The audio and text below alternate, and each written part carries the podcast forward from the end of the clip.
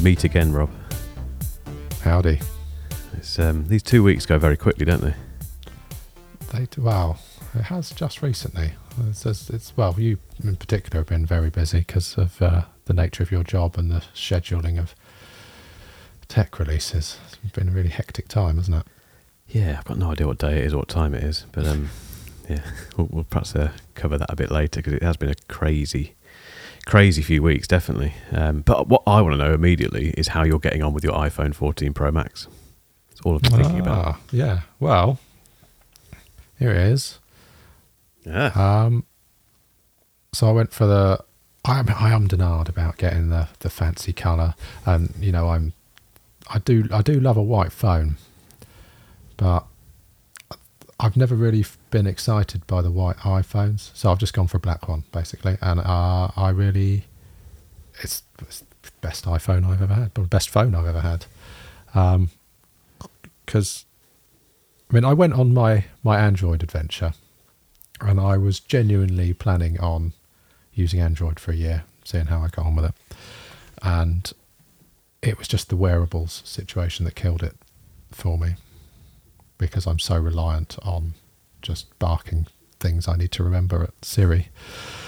Um, it's just such a, an integral part of how I am able to get things done when I, because of the having two kids, just not being able to do things when they occur to me everything sort of has to happen at a late at some point and i don't know when that point will be depending on you know who's who's napping when they're supposed to be any other sort of appointments and other things that need to need to happen so it's just just a running my in reminders and I've, yeah i've gone back to reminders because you know i think when we first met i was big into omnifocus which is just You a- were, yeah. it's, it's so powerful. I mean, it, and I, well, I still use it for project work because it's so powerful and and, and, and expansive. But for for just keeping a rolling to do list, it's a bit over the top. Um, and so uh, at some point, I moved to Things, which is just a glorious to do app because it's so fluid and easy to work with. Um, but I've gone back to reminders just because it's it's the path of least resistance, and it's really it's quite good now. It, it always it used to be a bit buggy, didn't really. If, if you wanted to do sort of more advanced stuff, it really wasn't so good. If you wanted to put like tags or repeating tasks or any any of that stuff, it sort of didn't have the control and granularity, but it does now. It's kind of tucked away. I'm sure lots of people don't really know how powerful reminders is now because you know on the face of it, it's very approachable and simple. And you can you could just use it as a shopping list or something, which actually uh, we, we do that as well. Obviously, because we're all Apple in this household, um, it's very good for sharing lists, which I know you can do with, with Tick Tick and so forth. But then I, then you got to get people to use Tick Tick, and you know it's, it's nice having um, a, a, an application where you can capture thoughts, things you need to remember, make lists, share them with people that also under the hood has some more powerful stuff. So, and I tried on, was it Tick Tick on your recommendation? And I really do. I Yeah. love Tick Tick. Um, and I was really enjoying using that on, on Android. Um, but it's, again, it's just, it's just a bit, I think it's a little bit too much and it's a little bit, I, I found that it was, a little bit of a barrier to my process of just capturing thoughts and things I need to remember and then following through with them later. So anyway, all this to say, the iPhone 14 Pro Max and my the the, the new to me Apple Watch Series 7 is is the best experience I've had to date for what, what I need to do. Um, and I, you know, I'm I'm sad that the Android experiment didn't work out, but there, I think it, I'm not. It didn't work out because it's bad. It's really good, and I think the reason I'm sad is because it's so very nearly there. It's just fractionally off, um, and so I, I, I kind of I feel like I've given up a little bit, uh, you know. But I did. I mean, I you, you know, I I threw everything I had at it to really try and make it work, and uh, it just it just kept fighting me, uh, particularly where the Galaxy Watch was concerned. Um, it's I don't begrudge having spent as much as I did on it because you know I don't like spending money and I almost never buy anything at full price and when it's when it's just come out. But my problem was that having used the Nothing phone with its glorious 128 hertz big bright display, um, and having experienced the cameras on the S22 Ultra, which you know, for the for the, the photos that I take the most, it was rubbish at. But for other stuff, and although it's a it's a it's a preference thing, but I don't like the Samsung style. It's just a, it's a it's a bit too extra for me. Um, and you know, I know lots of people love it, and that's fine. It's just a personal preference. I like the sort of the the more restrained iPhone approach, but. In, for a lot of photos that I took on the S22 Ultra, it was you know noticeably better than the photos that my 12 Pro was taking. So, the, what the iPhone 14 Pro Max delivers for me is everything that I loved about the Nothing phone, the little bits and pieces that I enjoyed about the S22 Ultra, and then obviously that sort of the warm, cozy feeling of coming back to iOS, where where there's just no resistance. I, I, I find yeah. that th- things just tend to sort of flow through more more seamlessly. So I am I'm delighted with it. Um, I'm I hate myself a little bit for for spending full price on it, but I I I think if you're coming from a 12 or earlier, it's it's a meaningful upgrade in ways that I I wasn't expecting. Hmm. Yeah, I think the upgrade you've made is is quite a common one at the moment. I've spoken I've spoken to two or three people who've done the same thing. They've come from the 12, normally the 12 Pro, to to what you've done to the, to the Pro Max or the, the 14 Pro, and I think that's probably the sweet spot in terms of the upgrade. Anything before that, obviously, huge. Um, I think after that, 13 is, is doesn't make much sense. But I know what you mean about Android. It's the, the problem with this. What goes through my mind is that, and obviously I experienced this kind of publicly with the channel is that as soon as you say anything like that, like you know, it's ju- it's just easier with the iPhone and the Apple Watch. It's just smoother. Everything works.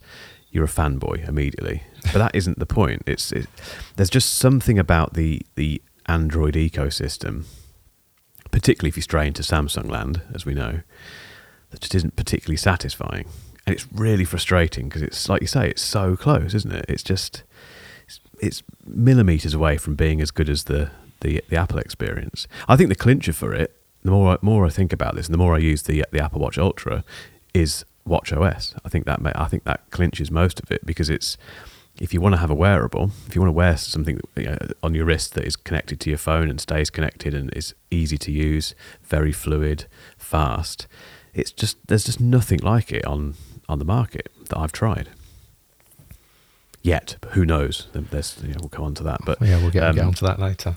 Yeah, um, yeah. So I mean, the, the, the things that I I'm surprised by. Well, I'm not surprised. I you know because I knew you know anyone that has had a 13 Pro Max or has got a 14 Pro Max is just the ludicrous battery life. I reckon I could probably get like four days out of this. I'm I'm typically only using about 25 percent of the battery a day. Wow, I don't know. Is that, that, with the always on display turned on or off? no. So I I I I had that on for a couple of days and I yeah, no, I've turned it off now. It's it doesn't it doesn't do it for me. So bearing in mind that I I was a Windows Phone fan back in the day, so I'm I've had an always on display like 10 years ago and that was a very simple black and white but you could configure it you know like how you can on on your um, home screen on the iphone you can set up widgets so in, in actual fact, the way I have my home screen set up is I basically have three pages of widgets and all my apps are hidden away. So, mm. you know, most things I can see within three swipes, left or right. Um, and then if I want to open apps, I use Spotlight. So I just swipe down. And the thing is, is it's very clever because it knows which apps you tend to use at what time of day. So almost yeah. always, I only have to type in one letter, and it knows immediately which application I want to open. You know, occasionally I might have to type in two. So yeah, I I Got a you know a zero app icon policy on my iPhone home screen. I get at a glance information from widgets, and then I use Spotlight if I need to open a specific app, and it just it just knows what I need somehow through magic. The lock screen on Windows Phone was a little bit like that in that you know you could say, well, look, I want to have the weather at the top, and I want to you know I want a notification icon when I get an email, a text, a WhatsApp, whatever, um, and it was very clean and sharp as as the whole Windows Phone operating system mm. was. And then obviously your modern day always on lock screens on your Android, again, it's normally white text on a black background and it's very easy to just glance at it and know immediately what the situation is. Apple's implementation is typically Apple. It's all it's all style. It's very cool. Yeah. I don't think it serves any purpose other than they they did it because they could. So you know, for those who aren't aware, that the always on lock screen, I can't believe anyone listening to this wouldn't be aware, but the always on lock screen is full color. And that actually makes it harder, in my opinion. It reduces that sort of quick glance to get that information that you want to know.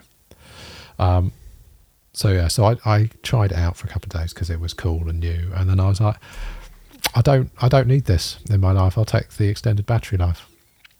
Yeah, yeah, I, I totally agree. I, I well, it, I'm a bit indifferent about it. I mean, I've got it on at the moment. I've, I've been doing some testing for the review, obviously, but um, I'm a little bit indifferent about it. I can, I, I do like the glanceability of it. There's something about that, but then equally that is distracting at times as well. I do find myself it does it catches my eye more than any other Android phone that I've used, um, which is a bit irritating. And a lot of people say you can obviously you know use certain backgrounds and things to to make that not an issue, but you shouldn't have to change the background you you want to have just to make the always on display not distract you, should you? It, doesn't make any sense, and it does. It, you know, it does make a difference to the battery as well, like you say. So it's. I think they're going to carry on tweaking it. I don't, I don't think this is the the end of the always on display. Is it? I think the. I, I'd love to know if, if they've been surprised by the reaction to it, or if they just don't care. I don't know, but it, I, I, wonder if they um, kind of went into this like really bullish thinking. Yeah, we've we've nailed this. We've made it much better than than Android, and everyone's basically said, uh, "What what is this?" Why is it literally always on? Yeah. But you're happy with your phone. That's the main thing. Uh, uh, that's an understatement. I'm I'm delighted with it. It's made a meaningful improvement to my everyday life. Um, Amazing. Well, the, just before we move on from the lock screen, the thing that annoys me about it the most, I think we I think we talked about it last time, but I, I hadn't sort of experienced it at that time, is that if you want to put the widgets or the complications or whatever they're called on the lock screen, I mean, they are just Apple. Well, I mean, A, there aren't very many of them yet, and that'll improve over time, and I'm sure developers will find really cool, interesting things to do with that mechanism. But at the moment, it's quite sparse. And the moment you put a single one on, then you lose that cool separation effect, where if you've got like a, a photo and, and that the person's head sort of slightly obscures the time, yeah. which is really pleasing. So that that's that also played into my decision to turn the always on display off. Was that well? The only reason I would want that on is to use the widgets, and if I've got the widgets, well then I lose that foreground background separation that I, that sort of depth that I really that is pleasing. Hmm. So yeah, it's not not a winner for me, I'm afraid. No, fair enough. Fair enough. What about uh, what about Monkey Island? Oh, so I think I've I haven't played very much of it at all. But I there's like a, a prologue, which you know if you've pl- played the earlier ones and you remember it, is is very interesting. It's very cool where they decided to sort of pick the story up. I won't give too much away, but it's. So I was actually referring to the other Monkey Island. oh, the, the oh you uh, sorry I was. But carry on talking about the game. Yeah, so that's more um, interesting to be honest. It is it's it's everything it's everything you remember about because it's by the original developers that did the because they the you had like the sort of original Lucas Arts crew that did the first two, and then it sort of got the franchise was just taken over by other people, and it, they were still good games, but they were not like the first two. But anyway, so they got the, the, all of the old gang back together: the writers, the developers, the musicians, the compose, you know, the composers, um, and it's really nice to hear the Monkey Island, that familiar Monkey Island theme tune, but with modern. Oh God, yeah. orchestration and uh, production quality. It's uh, yeah. So you, there's like a there's a prologue. You play through it, and then you get that the you know the familiar Monkey Island motif coming through on the speakers, and you've got the um, Melee Island, and it just it just kicks in, and you know with the again with the sort of advances in, in modern sound production, just this massive sound stage. Uh, it's Mm. yeah, it's fantastic. If if you enjoyed Monkey Island like 30 years ago, however long it was, yeah, you've got to get involved with, with the new one. It's uh, it's really good. Yeah, I'll make time for it definitely. I love Oh, the fact that anyone can, you can play to it on Mac as well. By the way, you don't need a PC. Oh, oh, you can. Oh, amazing. I will make time for it. I promise. I also love the fact that anyone listening to this who doesn't really understand the connection between the iPhone 14 and the game Monkey Island will wonder how on earth we've just gone down that that little cul-de-sac. But um, thank you for the update on the game. But I was also referring to obviously Dynamic Island. I'm just, I'm just Dynamic Island. using the, the stupid name for it. Um, I mean, just, I think I've mentioned already that it- doesn't really bother me. I don't think it's worth getting upset about at all, and it is very smart. But equally, it's very early days for it as well. What's what's your experience been? I, I, I saw I marvelled at it for the first day. It's very pleasing watching apps sort of get swallowed up into it. That, that that's just a really nice motion. So that every time I do that, so if I'm you know, listening to a podcast or whatever, you know swipe up and it goes and sits in there. It's very pleasing, and, and I think you pointed out the. Uh, I was like, I, I don't know that I would have noticed this. You pointed out the real time sort of graphic equalizer is actually responding to what you're listening to in real time, which is very cool. Um, so yeah, so I, I marvelled at it for about a day, and now I've I just I barely notice it. I've just forgotten it exists really. Yeah, it's, I, I mean they'll do more with it, but it's it just feels like a natural part of the phone now, doesn't it? I think they've done it very very smartly the way they've integrated it. Really, it's just it doesn't get in the way, and it's Well, yeah, just a fun. I, I, fun I think to say that it that I don't notice it is probably the biggest compliment the designers and minds behind that could get because that's they want it to be seamless and not get in the way and not stand out and it, yeah it does it just it's become part of the phone I, I know that stuff's happening there it's all very intuitive I haven't had to you know learn anything to use it um, and it yeah it delivers a very pleasant experience um, one thing I was surprised by is that it doesn't obscure video in the way I thought it might. I don't know if it's different on the smaller ones, um, but on the Pro Max you can watch a video at its normal aspect ratio and it doesn't interfere with it at all. Oh, yeah, I, think with my yeah, uh, unless you zoom in, you know, some people zoom into the oh, yeah.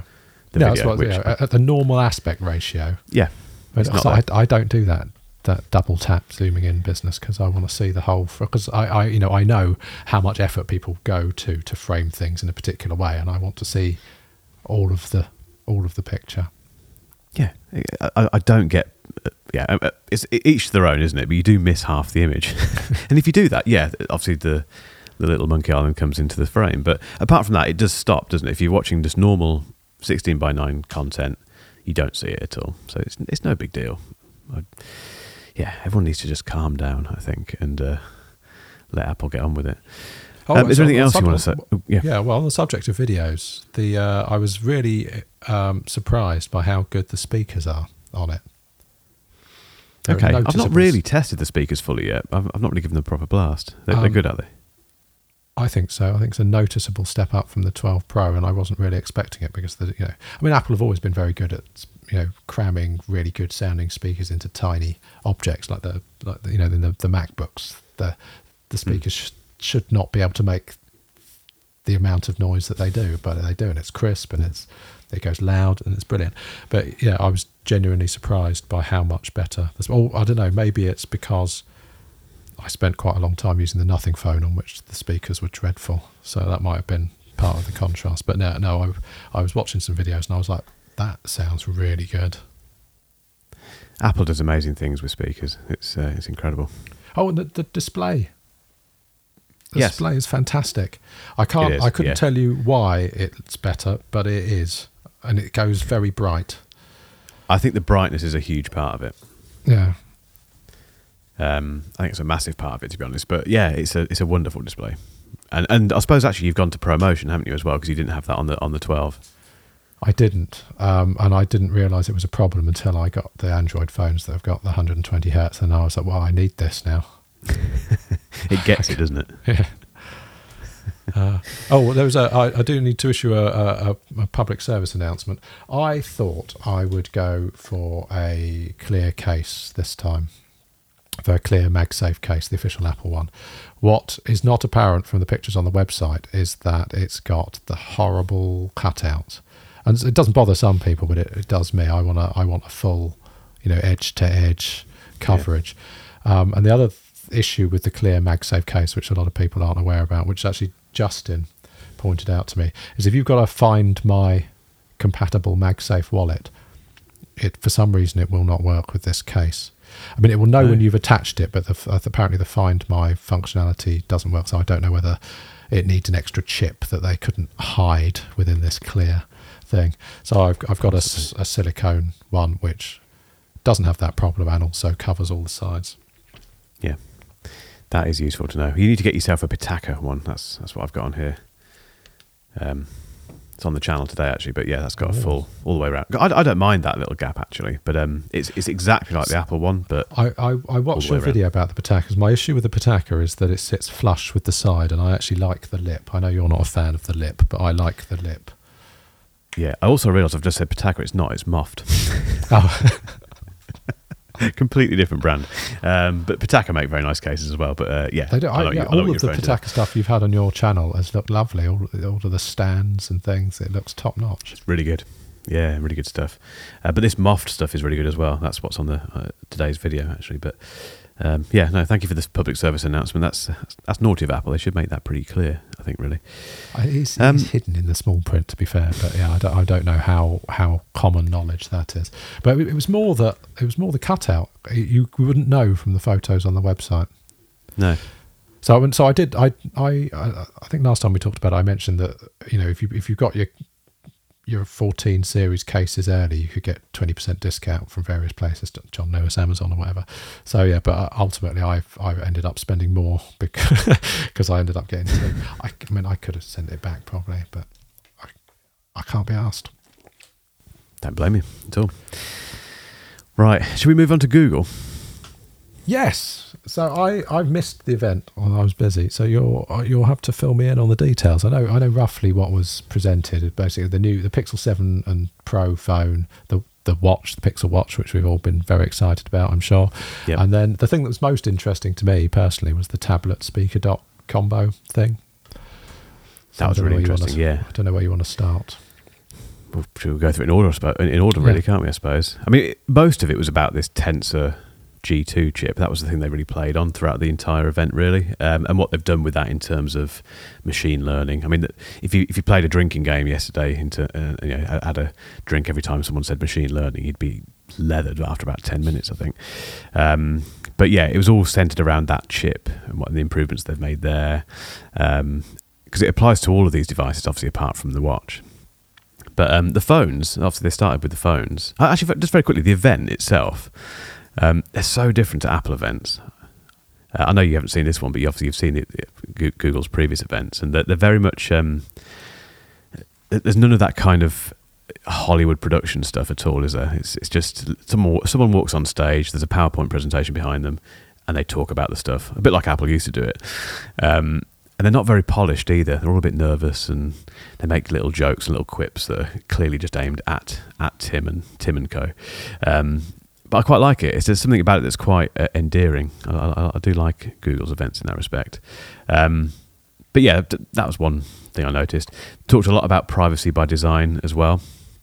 They seem to make a big thing about that. For, for instance, the both phones, both the Pixel 7 and the Pixel 7 Pro, have got built-in VPNs this time around, which is a, an interesting step forward. Um, but yeah, mean, what was interesting, they didn't really talk a lot about the hardware. So they just kind of brushed over the fact that there's there's new colours. Um, they use some interesting phrases. What, what, do they call it? They call the um, the Pixel Seven apparently is the ultimate refinement of Pixel, and uh, the Pixel Seven Pro is the most sophisticated phone they've ever made. Which great, um, but they don't. Unlike Apple, they don't like go really deep into all the specs and the chamfered edges and all that sort of stuff. Um, Uh, I mean, you've seen the designs, haven't you? What, what do you think about the designs of the two phones? I think they're I think they're the best looking pixels yet. I quite like it. I agree. I can neither de- confirm or deny that I've held one, obviously, but um, I, the photos, the, the images look lovely. They look really nice. I think it is, it's, they're very Teenage Mutant Ninja Turtle, aren't they? The, the green, the green one, the Pro. Look at it from the from the back, but um, yeah, nice looking phones. Uh, prices are quite good.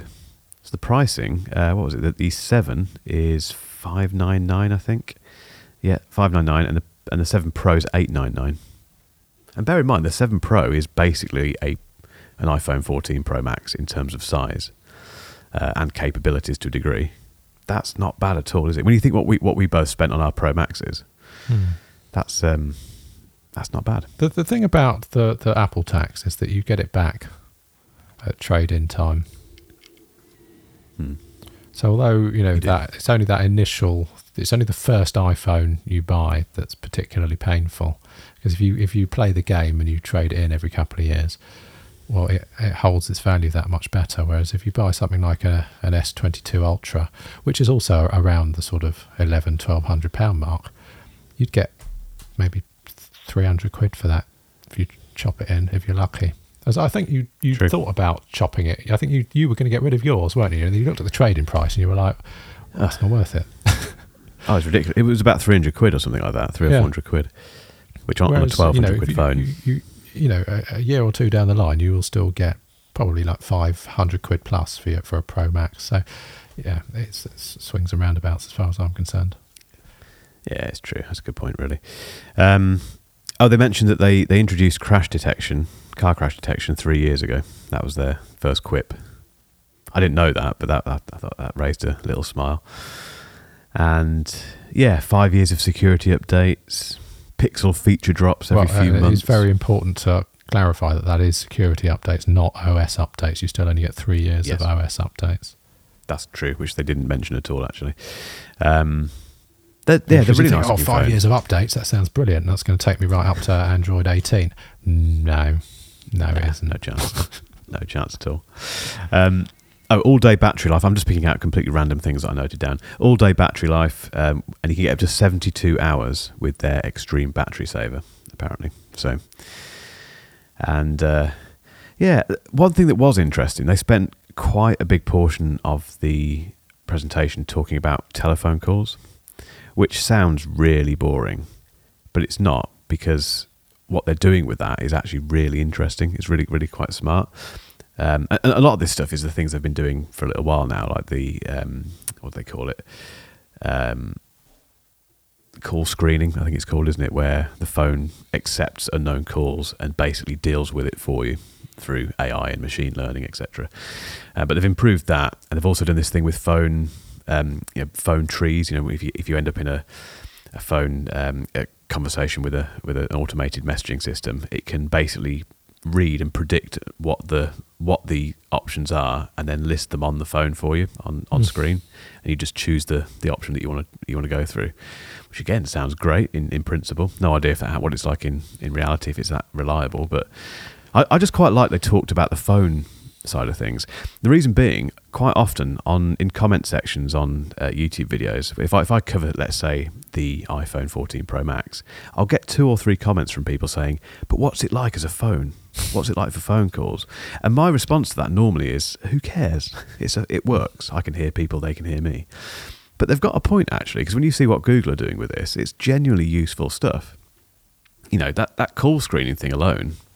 I've not experienced this at all. I don't, know if, I don't know if you have or if you know anyone who has, but in principle, again, it's it's a really clever idea. Genuinely benefits you.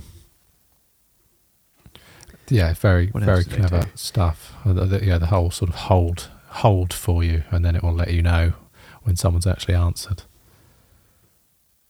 Yeah. They've also got better better call quality as well. Again, using machine learning. Uh, there's that word again to um, eliminate distracting sounds around you and improve the caller's voice, all that sort of stuff. But they, um, I, suppose, the big thing really is the camera. I'm a huge Pixel camera fan, as you probably know. Um, one of the coolest things they showed, again, on screen. No idea what it's like. I need to obviously test it. Is this thing about blurry photos? Have you heard about this? Yeah, well, the the S22 Ultra has got that feature. So I actually rescued a photo that was with my uh, my elder daughter running up the pier. So did, did, did you see the the example video I Can't did remember. using the uh, Possibly. yeah, I think I did actually. Yeah. so I, t- I, I took the I took the um, Insta360 One X2 and I did a fun video on uh, on Worthing Pier with the family. And obviously, while I was there, I also had my camera and I was taking pictures. But I, I got a really great shot. It was really just you know nicely framed. Everything was was good. But obviously, she was just bolting towards me, and it was a little bit blurry. And the uh, yeah the AI de-blur feature on the S22 Ultra was absolute witchcraft. It just made it look like a normal photo, and it, was it was unusable before. So I have Right, so seen good- good- what that what that sort of technology can do. Yeah. So they're not first to the post with this, and that's interesting. I th- I, I, I didn't realise that, but um, yeah. So this this is the same thing basically. It uses the um that Tensor two chip and some some changes to Google Photos to let you do that. Um, but it, but it lets you do that as you've described with with older photos as well from any camera. Actually, And, thinking uh, about it. I think it might just be. I think it might have been just software, or you know, maybe it offloaded some processing to the cloud. But I think that that de-blur was actually in Google Photos. I don't think it was a Samsung. Uh, okay. Hang on, let me check. No, it was a Samsung feature. It's called Remaster Picture. Oh, okay. Nice. So yeah, if you if you got it in your Sounds- Samsung phone, you go into the Samsung Photos app, you pick your photo that you think is beyond repair, and you go Hmm. remaster picture, and it just magically fixes it. Nice. Yeah, sounds very similar in that case. I think with the the Pixel does it. It's a combination of Google Photos and the, uh, using. Uh, if, if you're taking a photo with the Pixel Seven, it uses a couple of the different the, the different um, lenses, blends the images together, picks the the most sharpest one out of it, and does some clever stuff processing afterwards. But yeah, that that looks really interesting. The other thing they showed was. Um, uh, kind of guided framing for selfies for people with visual impairment and, and, and blind people, which looks again is one of those features. I, I don't know if you've heard of it. You- You're probably going to tell me that Samsung did this three years ago, but um, I, I haven't heard of this before. Um, but it's it's such an obvious feature where you know you, you hold the phone up and it tells you move it down a bit, move it down, perfect. Take the photo, you've got a great selfie. Uh, brilliant, but why has no one done this before? They- They've they've always been very good at accessibility. Google every presentation they do, they dedicate time to accessibility, and it's really nice to see. And the stuff that they come up with is, you know, genuinely useful. Th- They've done the same thing with. Um, uh, they've called it the most inclusive camera as well because it can deal with uh, skin tones better. They've done loads of research on how to best you know, reproduce reproduce skin tones and, and that kind of stuff, and that's been massively improved. Um, what else did they do? Oh, zooming. They talked a lot about zooming. You can really zoom in on, particularly on the Pixel Seven Pro, and it does a similar thing to the blur, blurry photos, where it takes a couple of different, two or three different um, images from the different lenses, fuses them all together, uh, and uses some very clever stabilization when you're really, really tight at like 10x or whatever, just to make sure you can frame things properly without any camera shake. And yeah, apparently that gives you proper full 12 megapixel images at 10x, I think, or something ridiculous. So that looks interesting as well. Again, all this stuff I need to try and see what it's actually like, but that was uh, that was interesting. They did say uh, as part of this uh, part of the presentation um, section about the zoom thing, the guy said that it's basically like having a DSLR with every single lens you could ever need, which is quite a claim. That is quite a claim. Um, yeah, we need to need to see if that's true. But uh, they've done the same. they've done that partnership with TikTok and YouTube as well. So in theory, the the video that you take should head up to those services as it as it is intended, rather than being horribly compressed and all that sort of stuff. Well, I'm sure it still is. Oh, I have to say, Um, that is one thing that I'm missing on the iPhone 14 Pro Max versus the S22 Ultra is the is the ludicrous zoom that you can get out of the S22 Ultra. I mean, the, the 3X is really nice. It's really good for portraits. It's really nice. You know, that's a really nice f- produces a, a nice image with a, a, nice sort of vibe. Um, but I, I don't I don't take I don't need to take photos of things that far away that often that I couldn't I couldn't just move closer. So you know, in practical terms, it's not it's not the end of the world, but it is it was I did enjoy the you know handful of times I was able to take a photo of something just miles away that and, and get a yeah. really good photo as well. Yeah, yeah. I didn't use it much on the on the Ultra actually, but I think I, I will on the Pixel. I'm going to give it a real a real test. I think really, and um, that was most of it. That was really uh, there wasn't much more than that. I mean, they've, they've, put stuff. They've got they've got their own cinematic mode now for for video. Um, they've enhanced 4K 60 for better speech enhancement or something, and a few other bits and pieces. But it was a kind of I don't know. It wasn't disappointing, but it was just a, a refinement, I think, of, of the of the Pixel series because obviously the six had had its issues, didn't it? Yeah. Um, they've added uh, Face ID type thing as well. It's, it sounds like they've taken a very similar approach to Apple with the 14s because we felt the same about the 14s. We yeah. were just like, Meh. and now we've got them, and it's like, okay, actually, the you know they don't sound like meaningful improvements on on paper, but you know when you use it, it all, all of those things is greater than the the sum of the the parts. It's Yes, absolutely. It's a delightful experience. Yeah. So I would expect the same of the Pixels. And if they fixed all of the problems that were with this with the six, then it's going to be a really lovely device. I think. That's the key thing. As long as it's not buggy, as long as it's nice and smooth. Given the pricing, I think it should be pretty good. But I'll report back once I've had a had a play. Definitely. Well, where, where uh, it Pixel, dies is the watch, isn't it? Exactly. It's all about the Pixel Watch, isn't it? And where do we start with this? They didn't, again, they didn't really go into detail on the hardware at all. All, all they talked about was the fact it's got this 3D cover glass that is you know, tough and scratch resistant, uh, 24 hour battery life. That was about it, really, in terms of the hardware. Obviously, interchangeable bands, as you'd expect. Not, not much more than that, really. What they really focused on yesterday was the uh, Fitbit partnership. Mm. And the fact that this has enabled them to really focus on things like heart rate monitoring. So it monitors your heart rate every second, and they've apparently found out a way to do that without destroying the battery life.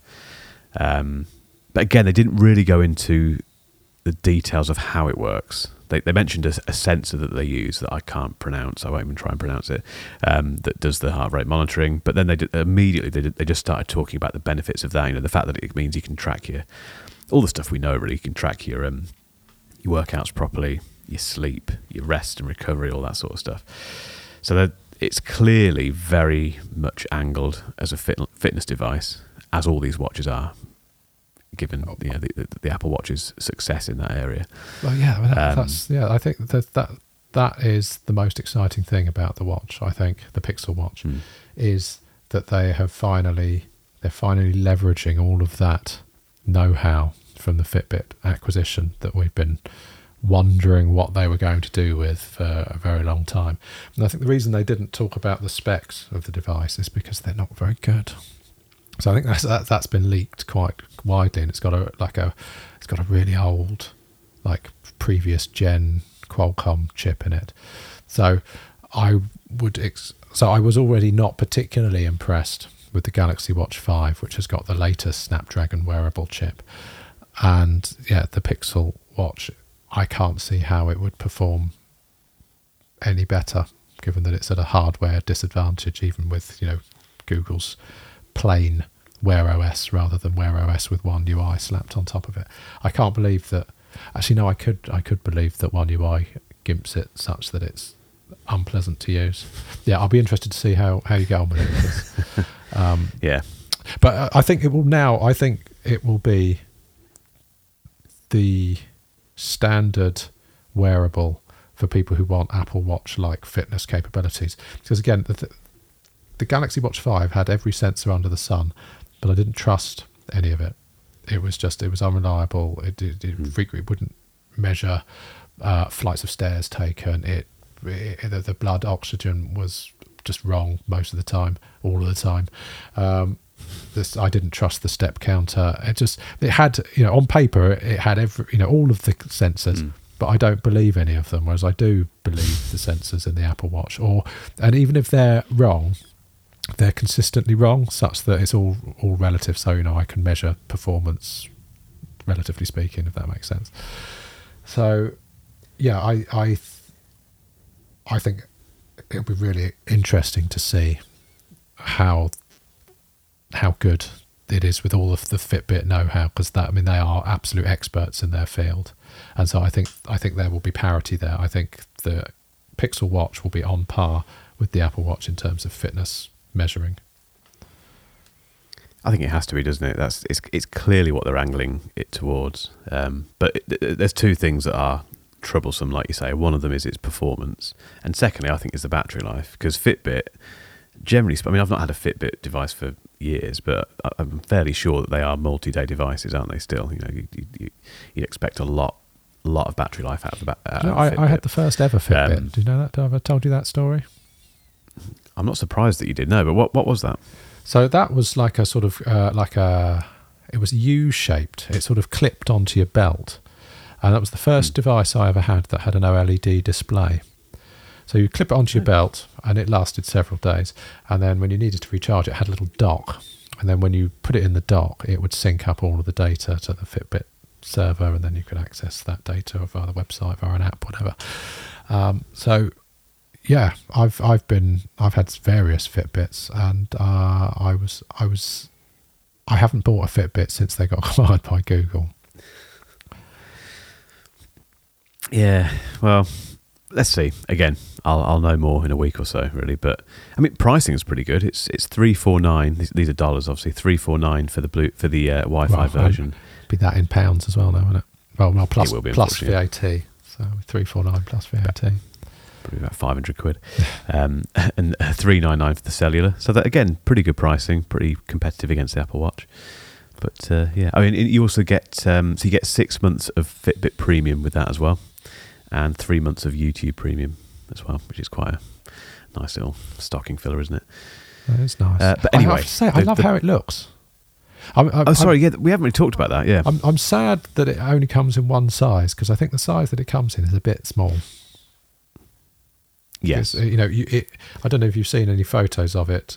You, I've, I've seen photos of it sat atop an Apple Watch, and it fits inside the square of an Apple Watch. Tiny. If that makes sense, so it's very small, yeah. which again brings concerns about battery life, um, and even in the small, even being small, it's not edge to edge the display. It's got quite a chunky bezel, which I quite like, as you know, because I, I quite liked it on the Galaxy Watch 5 because it reminds me of my Movado analog watch.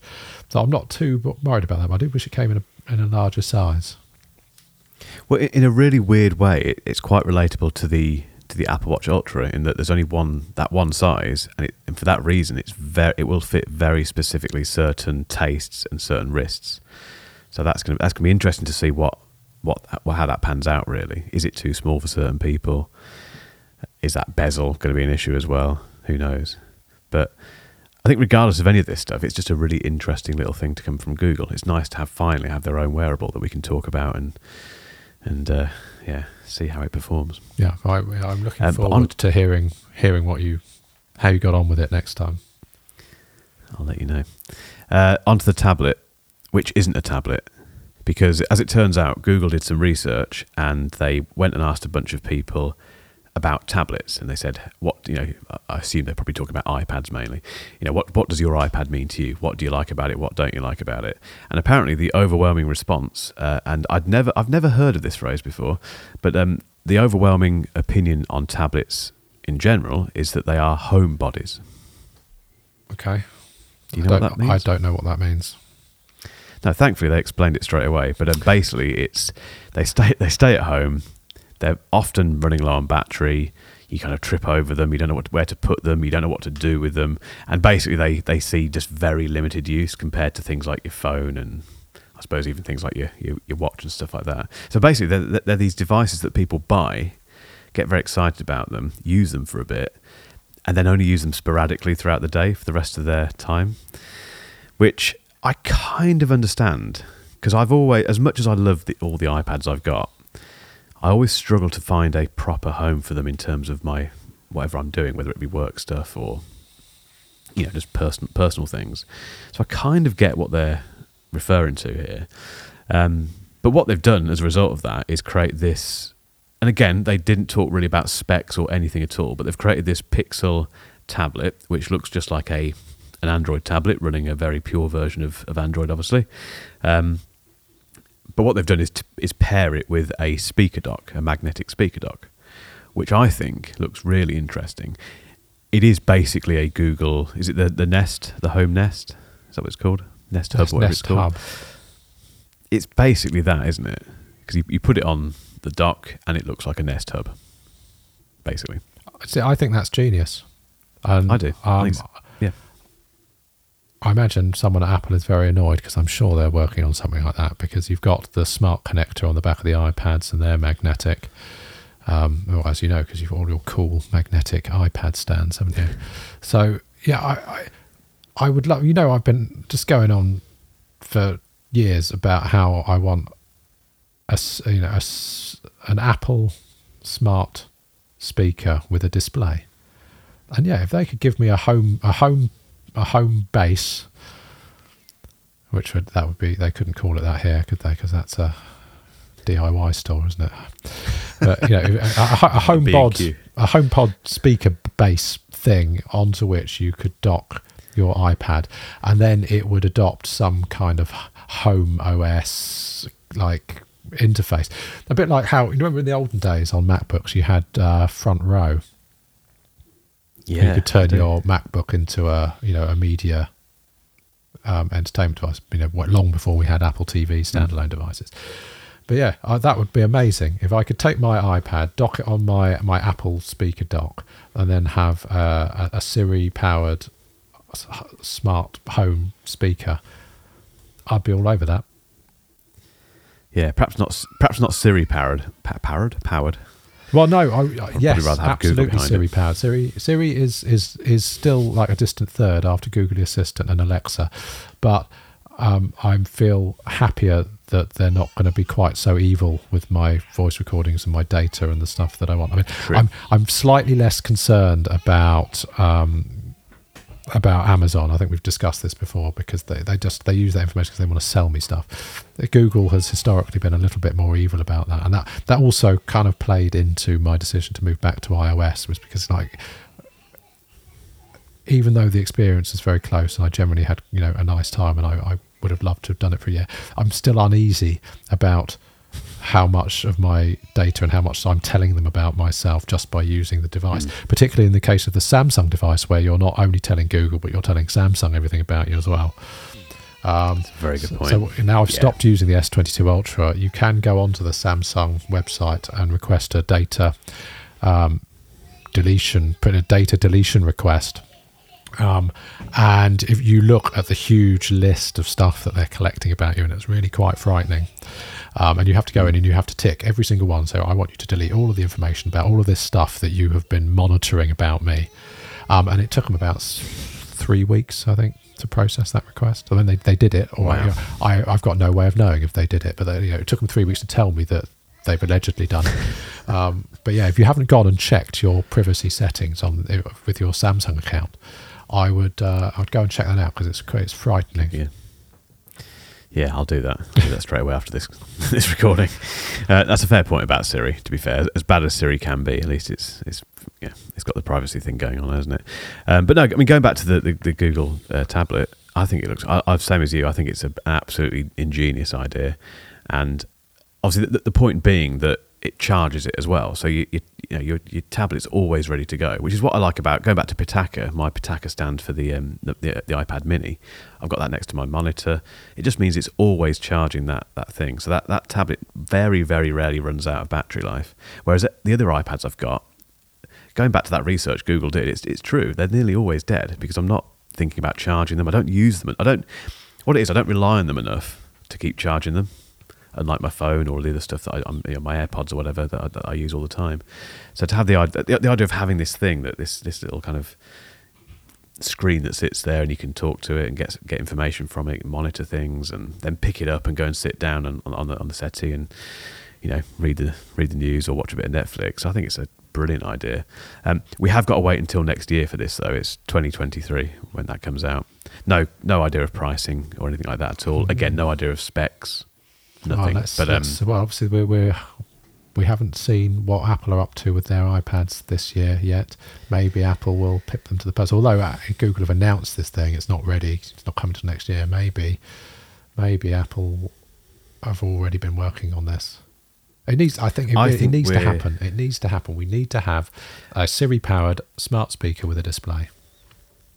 I agree. I still think we're a year out from that. I think what's going to happen this year because there's no event. I think we'll get there'll be some.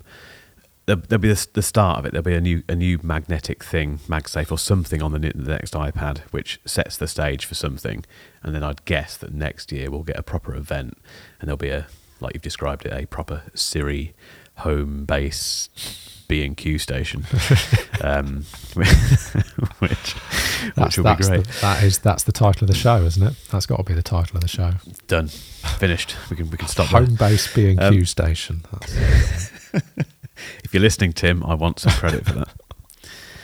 Um, right. Well, but I suppose before we sign off, there are a couple of other things here to mention, aren't there? So, um, uh, all sort of channel related. hate talking about myself, but um, the, new video style. So, I, yeah, I've had a bit of a switch up on the on the channel with. Uh, it's all happened a bit sort of out of the totally out of the blue, not planned at all. It was um, it, it was all, all the result of the the Apple Watch Ultra video where I started it in the kitchen and um, didn't really just sit here. I just kind of did a much more um, sort of free form video about it, uh, which was a big risk. You know, it was a I had no idea if it would work or not because you know, the YouTube audience has an attention span of about three seconds, but it really worked, and um, it just completely changed my mindset to how to create these videos. so and when, it's when made you say it really worked, we're talking Yeah. about. Are we talking metrics here? We're talking about you know engagement, watch time, views, that kind of thing.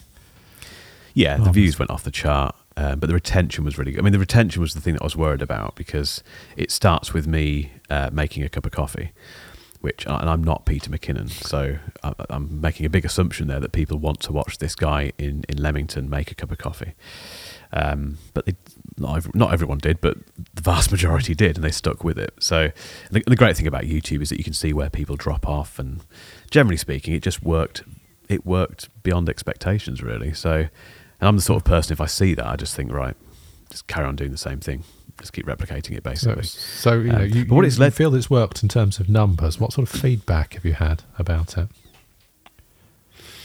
It's all been pretty good. I mean, there's, there's been a few people that have said, um, oh, I'm not quite so sure about that, or whatever. But generally speaking, it's been the feedback's been quite quite not quite flattering. Actually, it's been a case of, oh yeah, this is it's got a bit more bit more personality. It's got a bit more about it. It's the, the pace is a bit faster. And I think also people are getting a bit bored of people, you know, people like me sat behind a desk talking about tech.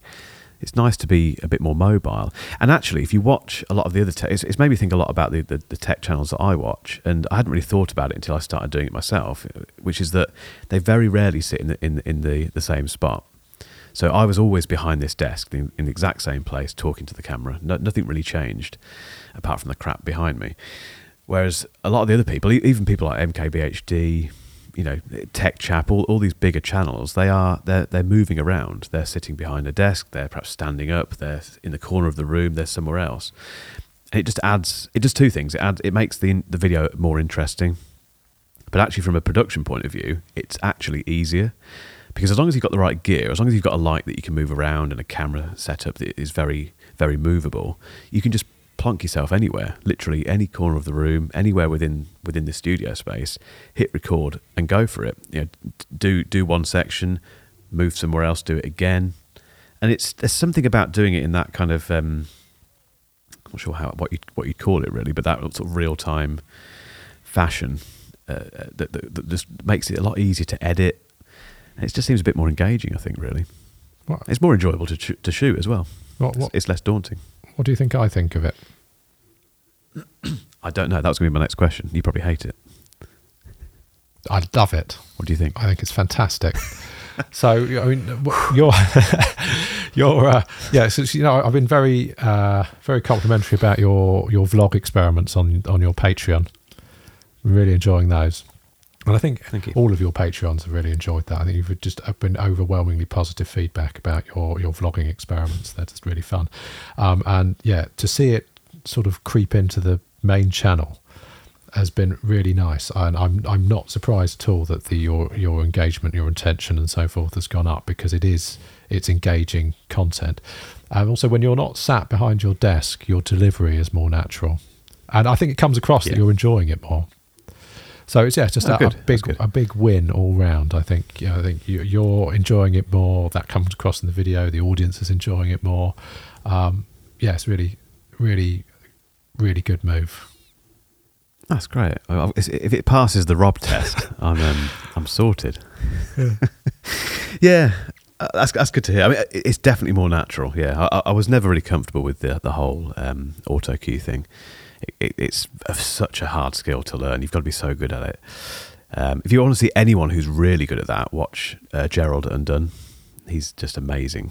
I didn't I didn't even realize he read from an auto cue, but he does. All of his stuff is pretty much scripted, but you'd never know. Um, I'm I'm just I can't I don't know. I find it very very tricky. Um, so yeah, it's just it's just more fun really, and I, I've managed to make videos quicker as well, which is important at the minute because it's so so much going on. But um, yeah, I, I even went out into uh, some fields and walked around the the Warwickshire countryside talking about the Apple Watch, which again didn't take that long. It took me two hours to make that video in terms of the shooting, which is is great. It's you know, from a production point of view, it's it's uh, very efficient as well, which is really I important. don't, I don't. We we talked about the Apple Watch since you got it, have we? I think you just no, yeah. I don't think you had it last It was because that video only went Did out like last week. But I, No, no, we did, oh, that's true. Yeah, what's what's I mean, we haven't really got time to go into a deep dive, but, but basically, I think the, the Galaxy Watch Five Pro is old. It's just ancient history now. You've got your Apple Watch Ultra, isn't it? the only thing the the Watch Five Pro has got over the Apple Watch Ultra at the moment, anyway, is battery life. You can get one extra day out of the, the Watch Five Pro, hundred percent. That that's a three day battery, um, whereas the, I think at the moment that the to be confident with it, it's a two a two day battery on the on the on the Ultra. Um, but regardless of that, I absolutely love this thing. I, I think it's my favorite. It's might be one of my favorite ever Apple products. Honestly, it's just I don't know what it is about it. It's it's just um, It's got the magic. there's so much wrong. Yeah, it is actually. Yeah, it is that. It's that elusive stuff that Apple puts into some of its products occasionally, which I don't know what it is. But um, there's loads of stuff wrong with it. You know, it's way too big to be the sort of watch that you'd wear for every occasion. It would. I've not. Well, I've not been to a wedding with it yet or anything like that. But um, I, I, I never put a suit on because I, you know, I spend my life wearing shorts and and t-shirts. But um, I can imagine it will look ridiculous in certain situations, but I don't know. And it does so much, so many things that I'm never going to use. I'm, I'll, I'll I'll probably never take it scuba diving, but it, it can at least be a dive computer, and I know that, which is great. And um, but the main thing, the, the thing that I love about it the most, I don't know if you can see it here, is the is that red mode, Knight Rider mode, as you've coined it. which you you can't get it across on video at all on camera, but um, in real life, it's just you can't stop looking at it. It's just oh, I just love it, Rob. It's amazing. It's just the best thing ever, honestly. Um, I don't to the point where I know I've got I've got I've got to review the Pixel Watch, but it makes me incredibly sad. if that means I can't wear my, my Apple Watch Ultra for for a few days or for a few weeks. I might have to wear it on the other wrist to be a two two watchman. Yeah, no, I, I agree. The Ni- Yeah. Knight Rider mode is very cool. I think when, when we first saw it unveiled, I sort of compared it to sort of retro seventies digital watches. It's, yeah, it's just got a Yeah. cool. It's, it's it's a good. I like it. It just catches your eye all the time. You, you see it and think, oh, it's, it's such a good looking bit of kit. Um, yeah, I think price wise, they've they've nailed it as well. I think it, it feels worth eight hundred and fifty quid. I don't feel like I've been ripped off with it at all. If anything, I'd pay more for it. I think. Oh, don't say that. So yeah, well, I'm, I, I'm, I'm, am I going to get one? No, no, because I've just got this stainless steel one for like three hundred quid, didn't I? Which is that's I think that's about my limit for wearables, three to four hundred quid. Yeah. Uh, I just I can't bring myself to pay more than that. Maybe when the the, um, the Ultra Two comes out, perhaps you'll you'll find a, an Ultra One for about five hundred quid or something. Yeah, I, I think maybe yeah. If I found like a, a new old stock crazy deal, I'd give it a go. I'd certainly consider it. But no, I'm I'm over the moon with my Series Seven. I think it's lovely. Good. Yeah, that's it's a great watch, isn't it? They're all great great watches, really. Um, we're running out of time, aren't we? Was there anything else we wanted to talk about? There were my podcast appearances. I've been on, I've been on a few podcasts recently. Well, uh, only one that's been published, um, which was the Tube Talk podcast with with Viper. Very nice guy. Very much a um, sort of industry insider. Knows a lot of people and works for vidIQ, who do um, who make software for for YouTubers. Uh, lovely bloke, and uh, yeah, that was quite an interesting one. We got to talk about my, my journey as a as a content creator. And he's a very well connected Um, chap, isn't he? Because he had Rene Ritchie on the week before you were on. He did, yeah. So- I've been talking to Rene a little bit on Twitter. Have you? A little bit, yeah. I've been moaning at him because um, obviously he's now the the um, the content creator liaison the officer, whatever whatever he's called self-appointed king of YouTube. yeah. Uh, I'm sure he's doing a good job, bless him. But he, um, yeah, no, 'cause I, I just, I basically, it's, I, won't, I won't go into the weeds with this, but it's, it's to do with this comment spam on YouTube, which, if no one, if, if you're not aware, basically it's infested with comment spam where um, horrible people you know, purport to be the the the YouTuber on on the channel and um, sorry within the comment section and reply to people and say things like you know message me you've won a prize message me on Telegram and and unfortunately people fall for it. Um, and it's it's so rife and it kind of comes in waves. So you you you'll publish a video and if it's a big video if it's about the iPhone 14 for for instance that will get hit with these spam comments and there's hundreds and hundreds of hundreds of them.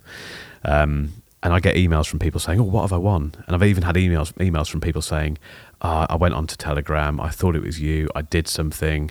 Can you help? Is there anything you can do?" So people are literally getting scammed by it, um, and it's got to the point now where people, where YouTubers are doing uh, little kind of public service announcements at the start of videos, which I did on one of mine to say, "Look, this is not me." It, it, they use the same profile photo it looks like my name, but there's normally some weird emojis and things after it. I'm, I'm never going to say to you that you've won anything. Just ignore them, report them. Um, but we shouldn't have to do that. I mean, that's ridiculous. Um, but yeah, go back to Rene. I've, I've kind of I, I know that he was working on it. That that was one of his main prior, priorities when he first became king of YouTube. And uh, but the problem is, it keeps happening. And it's so ridiculous. It's it, it's that ridiculous. I get comment spammed by myself. So I'll reply to someone, and then I'll get a comment from Mark Ellis at telegram1257.com saying, Mark, you've won a prize. And and you just think, it must uh, and the best of it is that someone has developed a script which I, I use and uh, another guy another youtuber gave me um, which you can run which connects to your youtube account and finds all of the spam comments. Really smart thing. Finds all the spam comments and lets you delete them en masse and ban the spammers. And it works really well. But every time i do that which is every couple of days you just think why can't youtube just do this? Why can't they fix this? It feels like such a simple thing to fix. But clearly it's not but um, yeah, I've, I've told Rene to go and get it get it sorted. So Yeah, it was um, he does. ThioJoe, wasn't it, that did the that made that script? That's right. Yeah, I couldn't remember the, the guy's name. Yeah, yeah, really. I mean, absolutely brilliant. But we shouldn't have to do it. Yeah. It's it's ridiculous. quite. uh, anyway, I think my dog's about to bark, Rob. Right. So um, he's he's been quiet all podcast. He's been very good. well done, Eddie. He's been Good very job. good. He had his little um, little barking fit before before we started recording, but he's yeah, I think he's gonna he's getting ready to, to shout. So anyway, um, I'm gonna what I'm gonna do now. I'm gonna go and play with some devices that I definitely haven't got, Yeah. and uh, report back next week. All right. No, in two weeks' time. Awesome. Cheers. See ya.